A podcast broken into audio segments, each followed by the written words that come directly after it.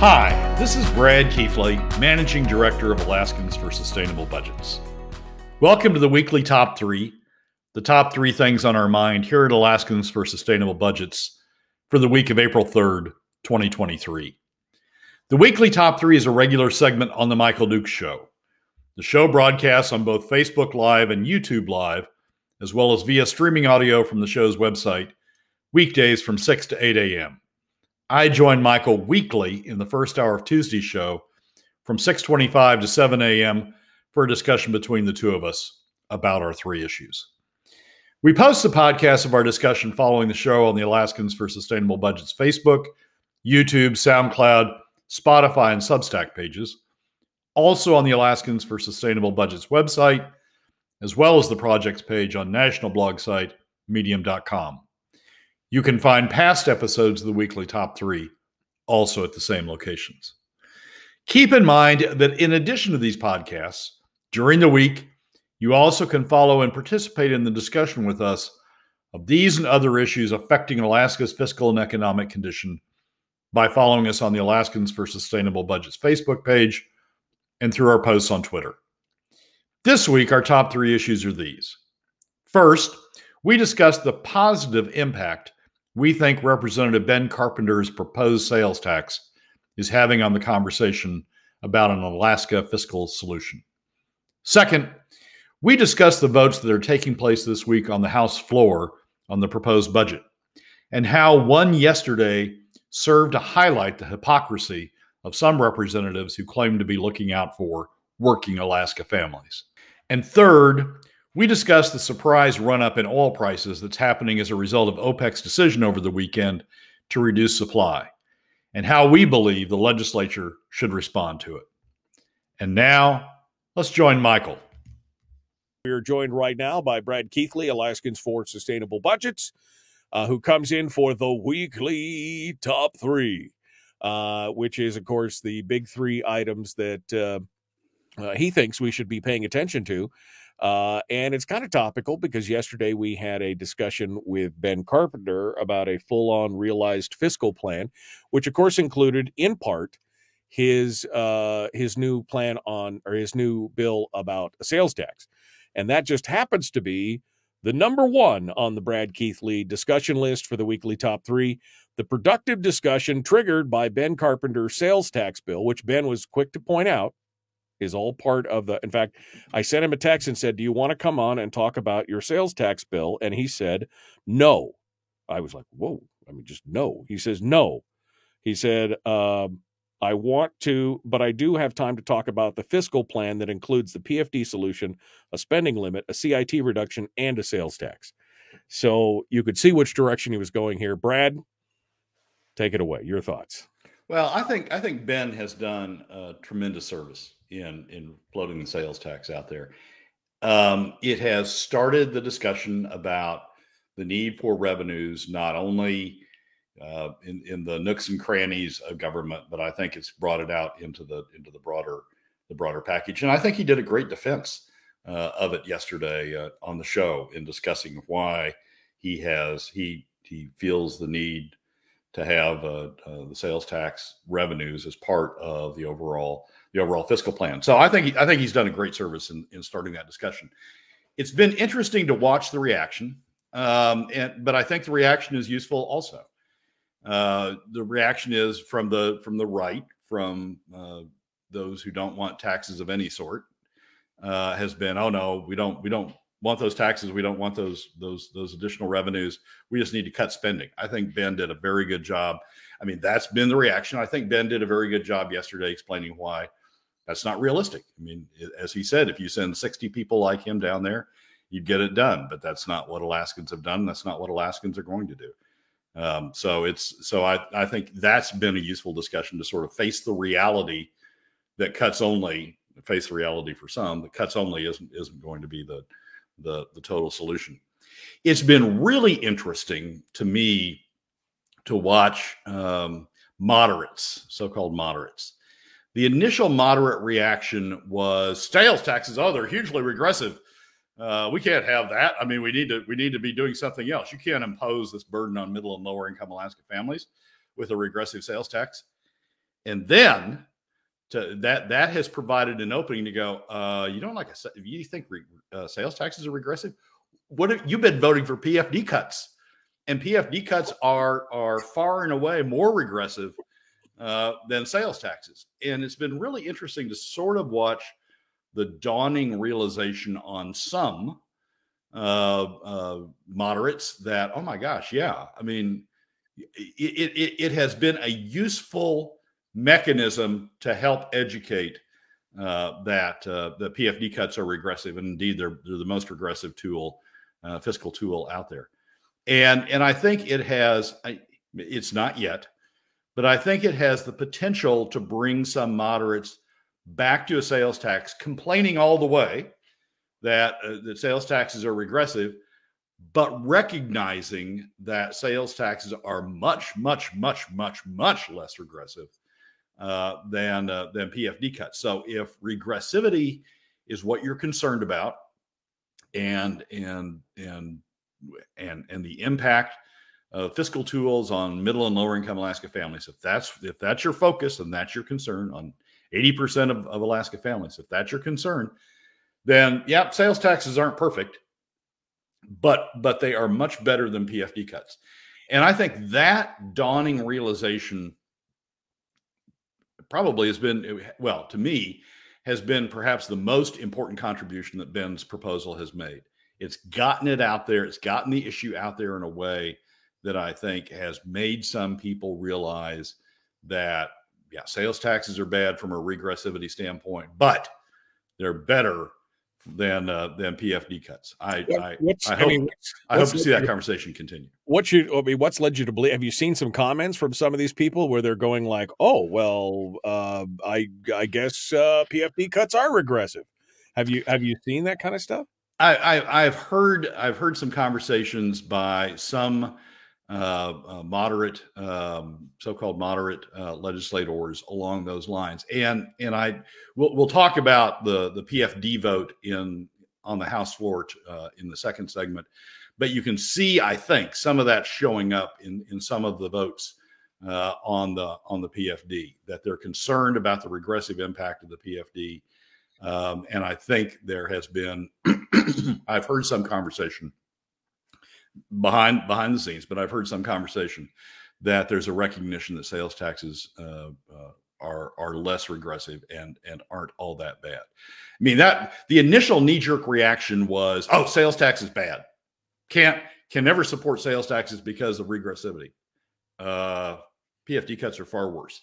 And then sort of silence, silence on the on the on the from the outside, but behind the scenes, right. I think there's been some discussion about, oh yeah, wait, yeah, if if sales taxes are better than than PFD cuts, so I, I think that's I think that's a plus. Look, I, am not as I've talked on the show before. I'm not a big fan of, of sales taxes. I think they're regressive. I think they have a, I think I think there's a better way to do this uh, in terms of a flat tax, so that so that all Alaska families have the same stake in the game. And I and I'm concerned that sales taxes don't trigger the top 20 percent in a way that that we need it mean, Ben and I, to, to, some degree, Ben and I are saying the same thing. Yesterday, he talked a lot about uh, uh, the need to get the, the business lobby group down there pushing back on spending. Well, right. I sort of cut through, I, I, sort of cut to the chase and go through the business lobby group and say, who influences, who controls the business lobby group? Right. Uh, and, and that's the top 20%. But to some degree, I mean, uh, it's the same thing. And I, and I, and I don't, and I'm concerned that sales taxes aren't enough. They're, they're, they're, they're still skewed enough. They're still regressive enough that they aren't enough to trigger the top 20% pushback that, uh, that we need uh, on spending levels. So I'm not, I'm, I, I mean, I'm, I'm not a huge fan of sales taxes, but I do think it's been very useful to get that re to, to see that initial reaction on regressivity uh, about sales taxes, the explosion about, oh my God, sales taxes are so regressive and then see the dawning awareness of, oh my God, they're but they're a hell of a lot better than than uh, than PFD cuts. I think the third thing that that Ben's that Ben's proposal has done has, is exposed, and, and frankly, this is part of the reason you see the moderate sort of tempering uh, uh, their their their rhetoric about sales taxes. I think it's exposed the hypocrisy of the progressives. who who you know are still exploding about continue to explode about sales taxes and about how regressive they are and about how, how horrible they are. Um, but, but, nevertheless, again, when when we get to the second segment and talk about the vote on the PFD yesterday on the House floor, still support PFD cuts. I mean, right. g- give me a break. You you cannot you cannot you know go off on a tangent complaining about how horrible Ben's proposal is, how horrible sales taxes are, how Republican that is, how you know how how you know business oriented that is. You, you can't do that and then still vote for PFD cuts. Ben has given you, Ben has put out there as part of the overall package, but Ben has put out there a proposal that is better for for the one for the for the families you purport to you the progressives purport to defend is better than than than PFD cuts, and you still vote for PFD cuts. I mean, it's just it, I, I think it's exposed the hypocrisy of those who who continue going on down that road. So I think I think it's a great discussion. I think he's done I think he's done a great service. It, it I think it's a I think it's an important uh, service that that that we get this discussion started. I think it helps move the the the the discussion closer to you know the realization that we need an overall fiscal plan. I think it helps move progressives toward or moderates toward the toward the center toward uh, getting toward a a fiscal plan. I think it help, helps moves conservatives toward uh, toward the center and realize, realizing that we need an overall fiscal plan. I mean, it, it's sort of the same thing on the conservative side. We got conservatives go, "Oh, I'm, I'm, sales taxes are horrible. Taxes are horrible." Well, yeah, but they're better than PFD cuts. I mean, you, let's deal in reality here. Right. When you when you when you replace PFD cuts with sales taxes, you've improved the lives of 80% of Alaska families, of middle and lower income Alaska families. What? And and yes, I know you want cuts only. Yes, I know there are those out there who are screaming for cuts, but that's not. I mean, as Ben explained yesterday, that's not happening. So for you to continue to go down the road of of, of cuts only, I'm going to oppose all taxes, and leaving us with the only solution being continued PFD cuts.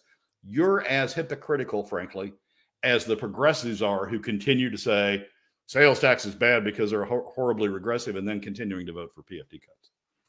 What do you think of Ben's um, eh, point here of uh, uh, basically trying to tie it all together into a fiscal plan? I mean, I think, I, I mean, this nobody has done this that I can recall since I started covering politics. Nobody has talked about this full fiscal plan with all these different points. Obviously, this is the fiscal policy working group, but here's Ben behind the scenes trying to organize and orchestrate this whole thing so that all these bills come together at once.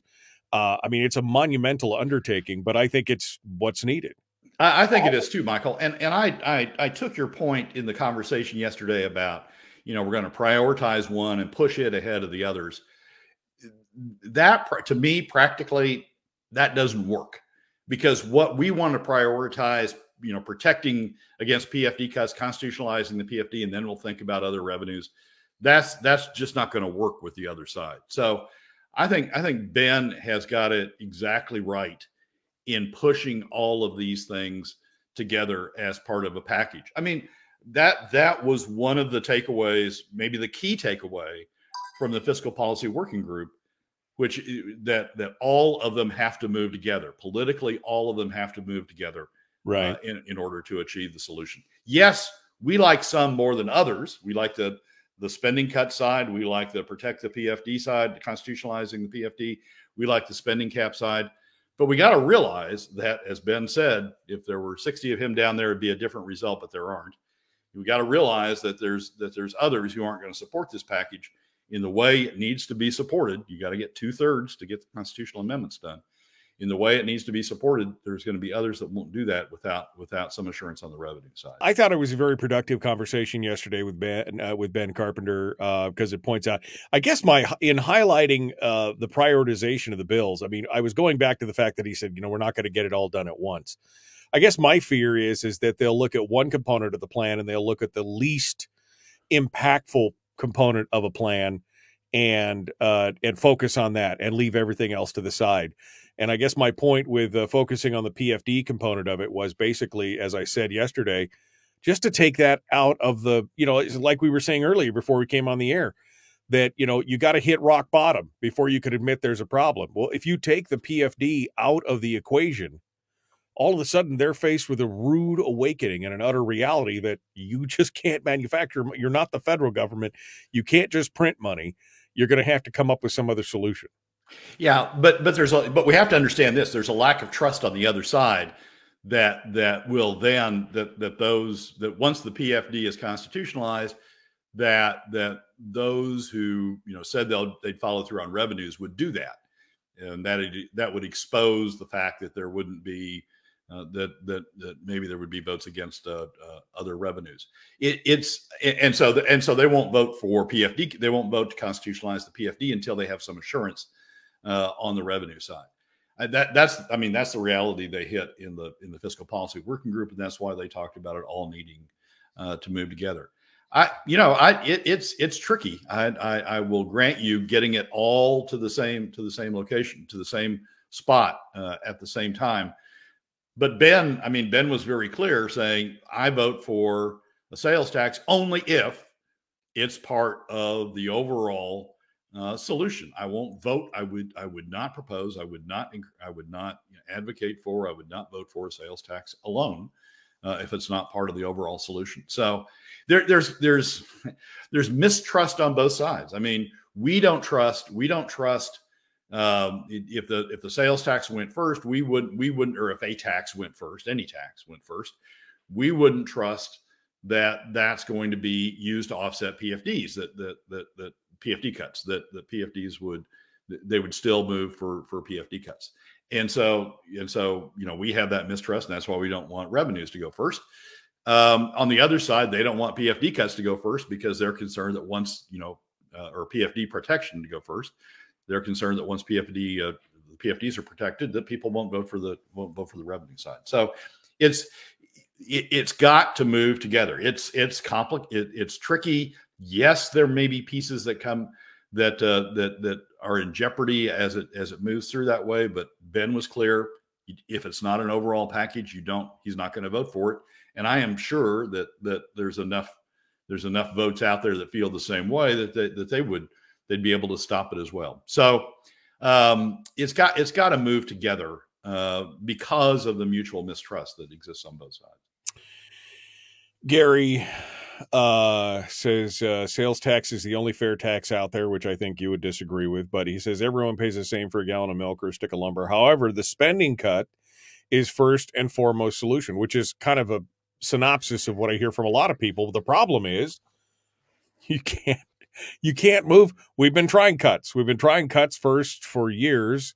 We've been trying to get it. We've been trying to get the right people in the legislature for years. And even when they have the opportunity, they falter they just it just doesn't come about there's just not the political will to get it done i mean i i don't know how else to put it other than we can all live in a you know theoretical what if but unless we can get it done and unless we change because we've been trying for years to do that and unless we change our plan of attack nothing is going to change continuing to believe in spending cuts only and continuing to hold your breath for spending cuts only is is the surest way to have continued PFD cuts. I mean, I, I wrote a column once that said, you know, that that that there's some trick being played on Alaska's. The, the top 20% are feeding the, the spending cuts only crowd because that is the way that ensures PFD cuts uh, continue.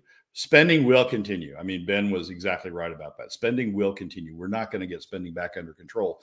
But if you hold your breath and say spending cuts only, then then that just uh, that just enables the legislature year after year after year to continue using PFD cuts to fund it because there's there's no other revenues out there to do it. So it's it's it's uh yeah we could all live in this dream world where our solution was the one that everybody else you know adopted immediately and and and fell down in praise of and right and, and went forward but it's not happening and no and and I think Ben has become. I mean, Ben went down there as one of the biggest firebrands, but I think he's become realistic and become a leader as a result of that, understanding the process and understanding what it's going to take to get to get a complete right. package done. I mean, if we sent uh, ten Ben Carpenters and ten Mike Showers and 10 Kevin McCabe's and 10, you know, and you had 10, 10, and 10 of all these people. If you sent down 30 or 5 or 40 people that believe this, they could probably get it to happen. The problem is we don't control that. I mean, the folks in the Mat-Su, the folks in you know these conservative areas don't control that. It's the people in their local districts, and that's why we keep getting what we've got. Give us a tease for number two here, real quick, before we have to go. Well, number two is a, a, a sort of a talk about or a discussion about uh, the bill that's on the House floor, the, the the budget bill that's on the House floor. Some big votes yesterday already. Yesterday, they didn't push them to the end this this time. They, they put them at the front, uh, and we're going to talk about those and uh, and and the importance of those and what those mean uh, going forward. Brad Keithley is our guest, Alaskans for Sustainable Budgets. It is the weekly top three. We're on to number two, which is talking about this upcoming marathon session that the House is going to have as they go over this budget process. Brad, uh, your thoughts on what's coming up? Well, originally when I wrote this as a as a uh, uh, an issue for uh, to talk about, uh, I was anticipating that the House wouldn't have gotten to the major votes yet; that they would have started into some work on the budget, but wouldn't have gotten to the major votes. What what happened yesterday was they went immediately to the major votes, uh, the vote on education funding, and the vote on on the PFD, and and those two votes have occurred now you know, you can always have additional amendments down the road and and change the process, and we still have the Senate to go. But we had we had a couple of major votes yesterday. One was to uh, adopt uh, as a as a one time funding mechanism uh, an additional increase, an, an, increase in the BSA that was consistent with the the the bill that passed uh, uh, House Education and is pending before House Finance now to fund the BSA BSA increases on a long term basis. But a one time funding increase in the BSA, I think it's about 170 million dollars uh, uh, added to the budget. That got voted on yesterday, taken care of. Uh, it's out of the way. The budget has been increased by that amount on a one time basis. They're still going to debate uh, the bill and and and making that a permanent change, but that got taken care of yesterday. The second thing that got taken care of yesterday was the PFD. Um, and there was a there was a proposal on the floor. Andi Story uh, from Juneau made the proposal to cut the PFD from POMV 5050 about twenty seven hundred dollars, I think it is, uh, down to thirteen hundred dollars. Bert Stedman's thirteen hundred dollars, essentially to adopt on the on the House side uh, the twenty five seventy five POMV twenty five seventy five that has been you know people have been talking about on the on the Senate side, and that got defeated surprisingly to me strongly. Got defeated 12 uh, to 28 12 in favor of, of cutting it to 1300 uh, 28 against. And the vote uh, i think uh, is is is very telling. You had uh, people like uh, genevieve mina who is progressive in a lot of areas new new representative from anchorage progressive right. in a lot of areas voting against the amendment voting for the POMV 5050.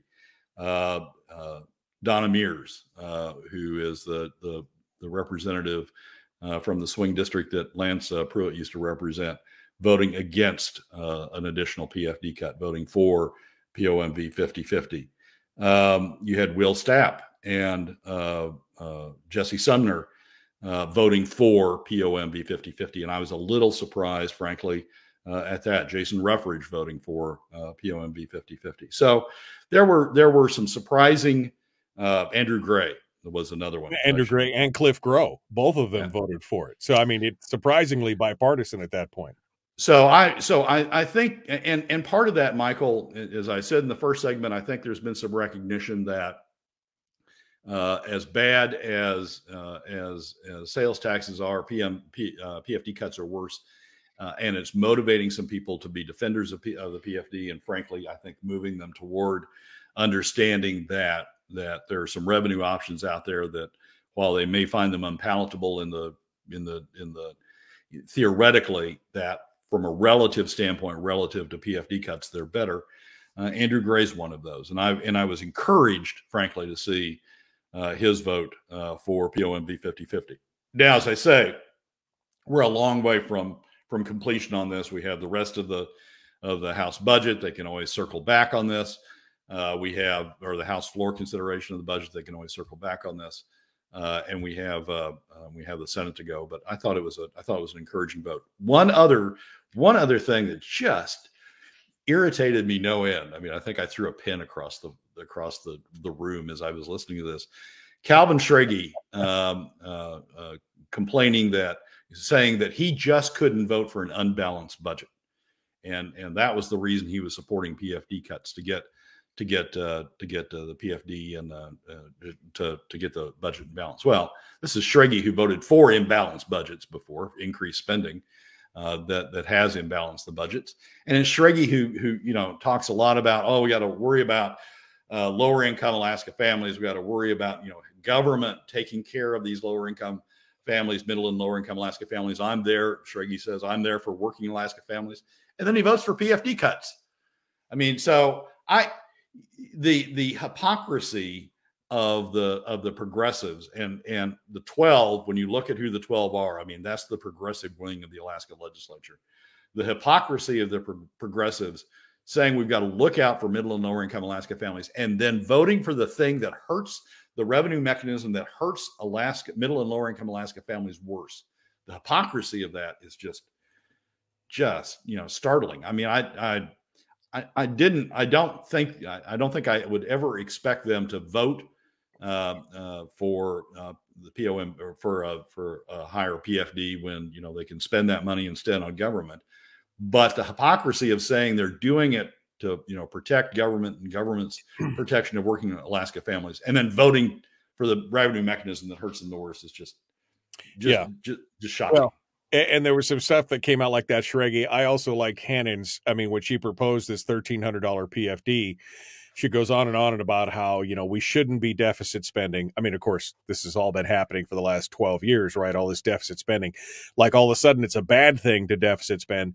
And then she comes out and says at the end, she says, "Free rides die hard," and I'm like, free ride? What uh, you know again categorizing our share of the pfd after they got all the monies and all the other stuff and they've drawn all this other stuff that's a free this goes right back to that point where i said they're going to spend the whole pfd and then look you in the eye and go you're not paying your fair share.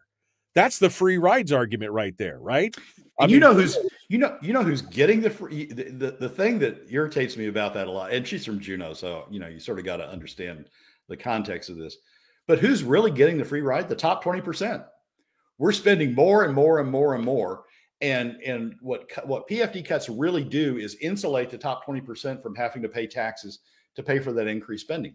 There, she's what the, what she's proposing is just to shift the free ride. If you if you if you think about PFD, if you want to think about permanent fund earning dollars as free money, shifting the free ride from middle and lower income Alaska families, from 80% of Alaska families shifting that free ride, not not taking it away, but shifting it from them to the top 20%. That's I mean that's what's going on. And and and she says that with a straight face, right? I mean, we're going to end we ought, we need to end the free ride. We need to we need to stop. Well, no, what you want what you're proposing to do is shift the free ride from middle and lower income Alaska families if if permanent fund earnings are free dollars you're proposing to shift the, the free ride from middle and lower income Alaska families over to the top 20% by continuing to insulate them from having to pay for the increased cost of government. It's yeah. it it's just I mean the, the hypocrisy, the hypocrisy of those 12 that voted for continued PFD cuts and the justifications they gave for it is just is just startling. And you know, and but but that's I mean that's 12 that's 12 people in the legislature, 12 of 40. So when somebody says, "Oh, we can just do spending cuts only," I mean, look at you got twelve right there who are who are just never, ever, ever going to do that. Fight against it tooth and nail. All right, well, let's move on to number three, which is what advice? How should the legislature react to the latest oil price surge?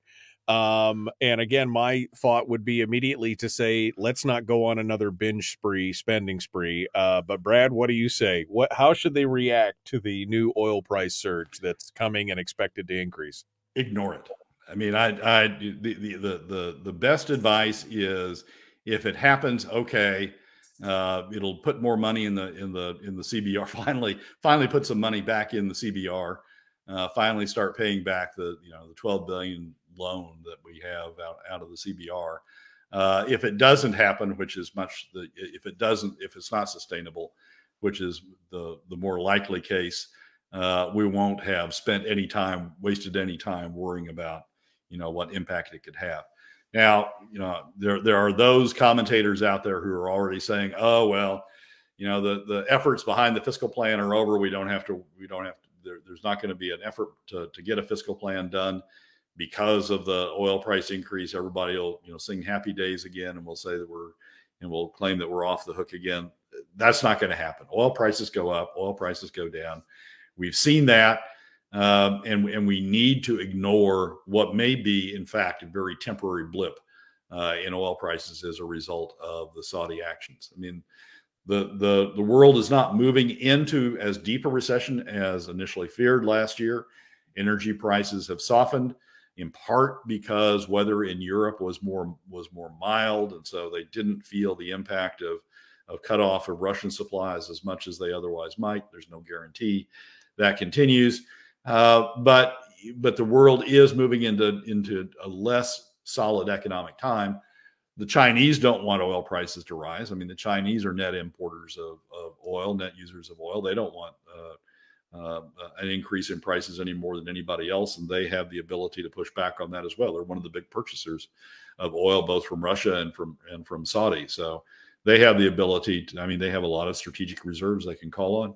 Uh, they can push back on price. So it's not we, we shouldn't there should not be a loss of focus on getting a fiscal plan done simply because we have a, a, a small price blip going on uh, in oil currently current oil currently. As i say if it if it does exist if it does persist then the additional revenues will go into the cbr and and that's good.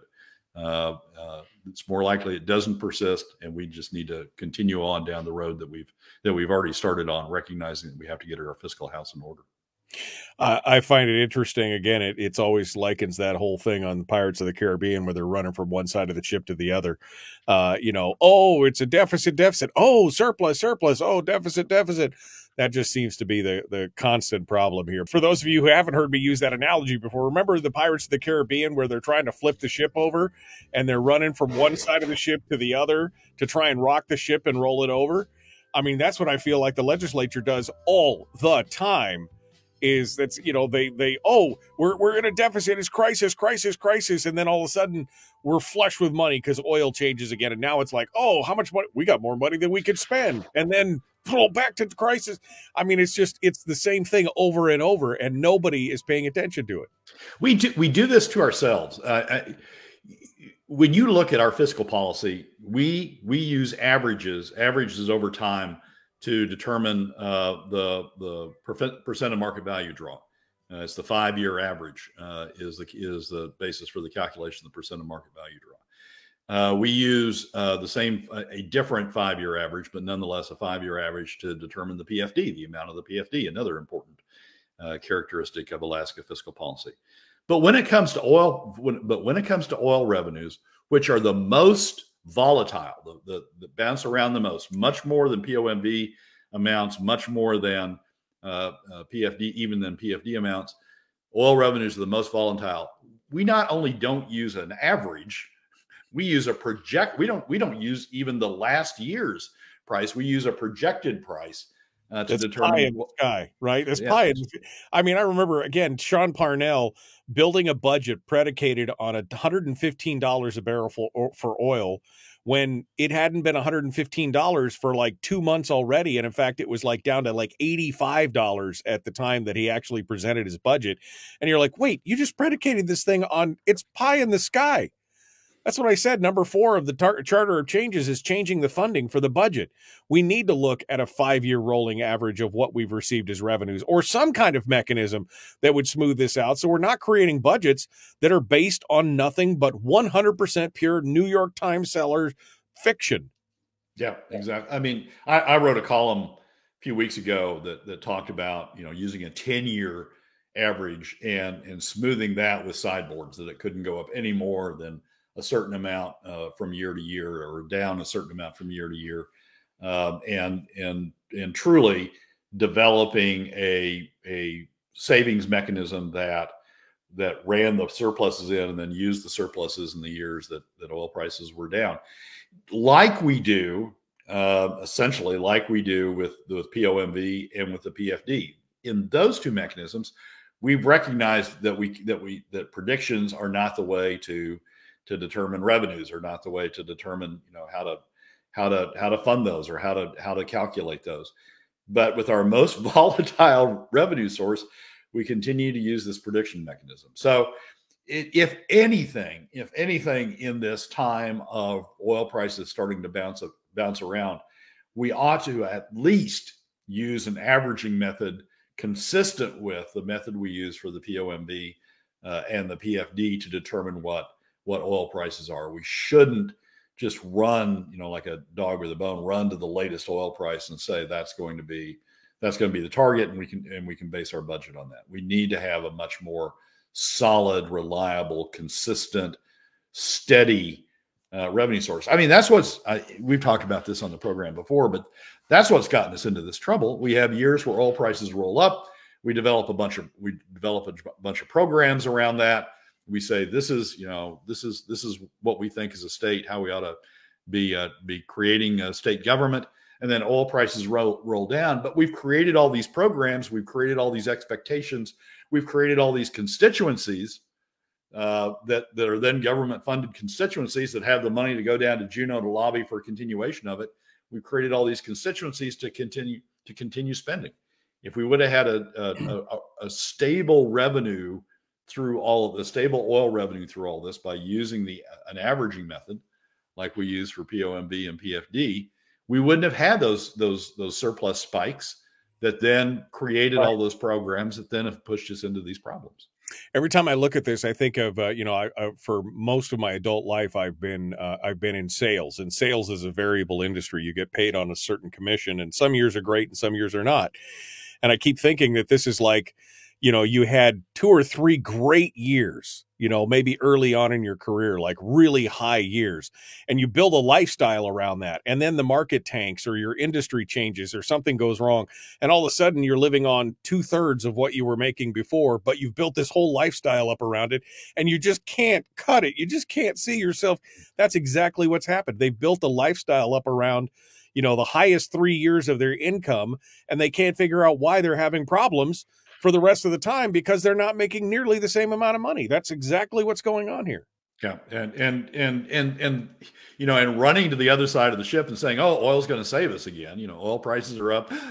we don't have to worry about a fiscal plan.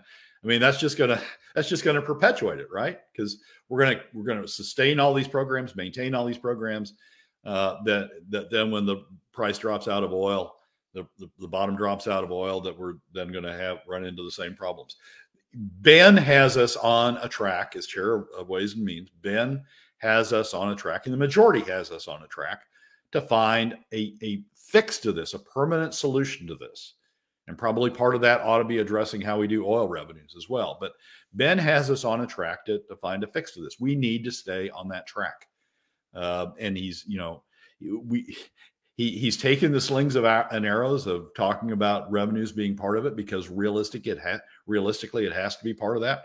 We need to just keep going down that track and and and find find a permanent fix to this problem, or else or else he was he was right yesterday. The PFD just is just going to continue to wither and wither and wither away until it's gone. Yeah, and then it'll be gone, and then they'll look you in the eye and say, "You freeloaders, you need to pay your fair share." That's what they'll say. Yep. It's uh, it's frightening stuff. All right, Brad Keithley, Alaskans for Sustainable Budgets. Brad, as always, a pleasure. Thank you for coming on board. Michael, as always, thanks for having me. Appreciate you being part of it today. Well, that's a wrap for another week's edition of the weekly top three from Alaskans for Sustainable Budgets. Thank you again for joining us. Remember that you can find past episodes on our YouTube, SoundCloud, Spotify, and Substack pages, and keep track of us during the week on Facebook and Twitter. This has been Brad Keithley, Managing Director of Alaskans for Sustainable Budgets.